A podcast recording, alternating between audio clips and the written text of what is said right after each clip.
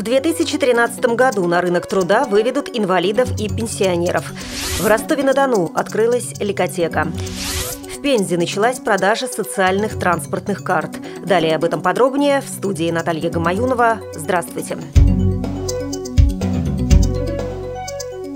Законопроект, запрещающий указывать в объявлениях о найме на работу ограничения по возрасту, внесен в правительство.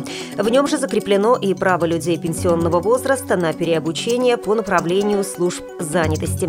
На заседании Российской трехсторонней комиссии по регулированию социально-трудовых отношений были обозначены и планы министерства на 2013 год.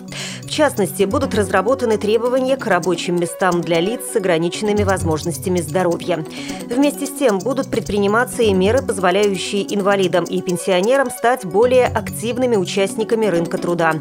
Будет продолжаться работа по пенсионной реформе, а также власти будут рассматривать возможность изменения принципа начисления пособий по безработице, благодаря которому оно может стать значительно выше. Особое место займет работа по доведению минимального размера оплаты труда до величины прожиточного минимума. В частности, был рассмотрен проект распоряжения правительства об утверждении перечня федеральных федеральных бюджетных и казенных учреждений, где соотношение средней зарплаты персонала и руководителя может быть выше, чем 1 к 8. Всего в списке 45 учреждений, относящихся к Министерствам иностранных дел, культуры, финансов, образования и науки. В Ростове-на-Дону на базе специальной образовательной школы-интерната четвертого вида номер 38 открылась ликотека, созданная в рамках партнерского проекта «Я буду учиться» Фонда поддержки детей, находящихся в трудной жизненной ситуации при содействии Министерства общего и профессионального образования Ростовской области.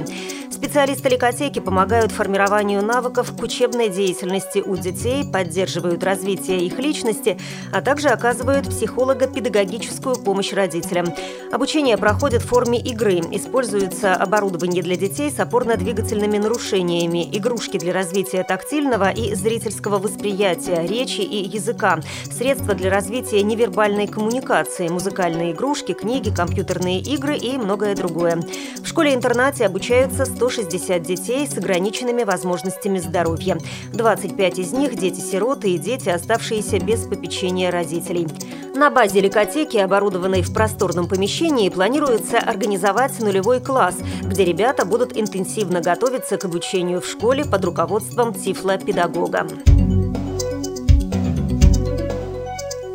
Пензе началась продажа социальных транспортных карт, рассчитанных на 40 поездок.